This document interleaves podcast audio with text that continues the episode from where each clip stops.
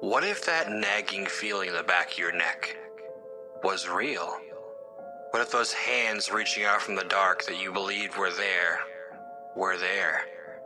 What if the monster in the basement really existed? And what if there was really something under the bed? Would you have the courage to face your fears?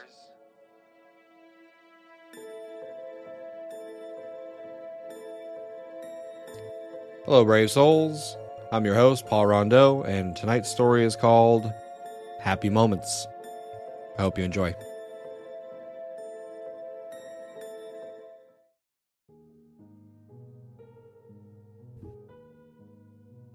I lived next to this old woman. In exchange for borrowing some sugar or some trivial thing, she asked me to listen to a story and tell it to the world. The following story is unedited and in her own words. As a young girl, I found myself wed to the nicest boy. I became pregnant soon after the wedding, but his family didn't seem to mind at all. They seemed to love me. To formally introduce me into the family, I was invited to my husband's annual family reunion. All introductions were met with smiles and hugs, all save for his grandmother. She looked at me with some kind of knowing fear, almost like something bad would happen to me. She never spoke to me, though, so I simply went along and spoke with the others there, not giving the old one any thought.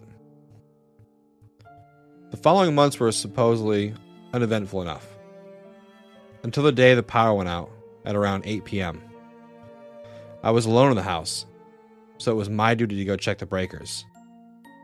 I stepped into the basement with a trusty flashlight, but soon found I didn't need it. But something was there with me. It sought me out. This creature, if this is what it was, spoke to me.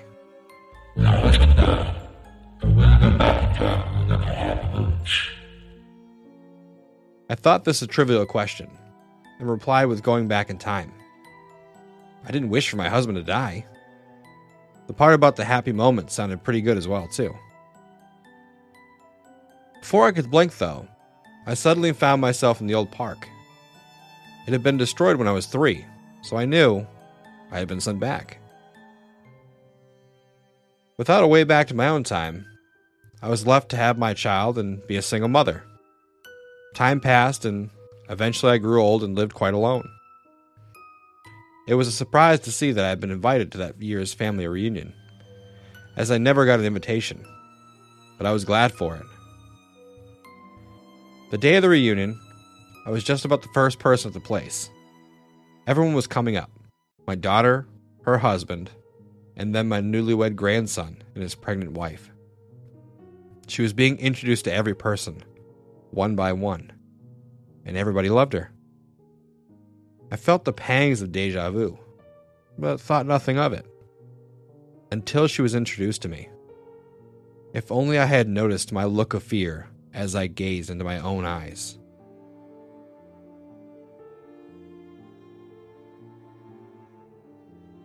Thanks for listening.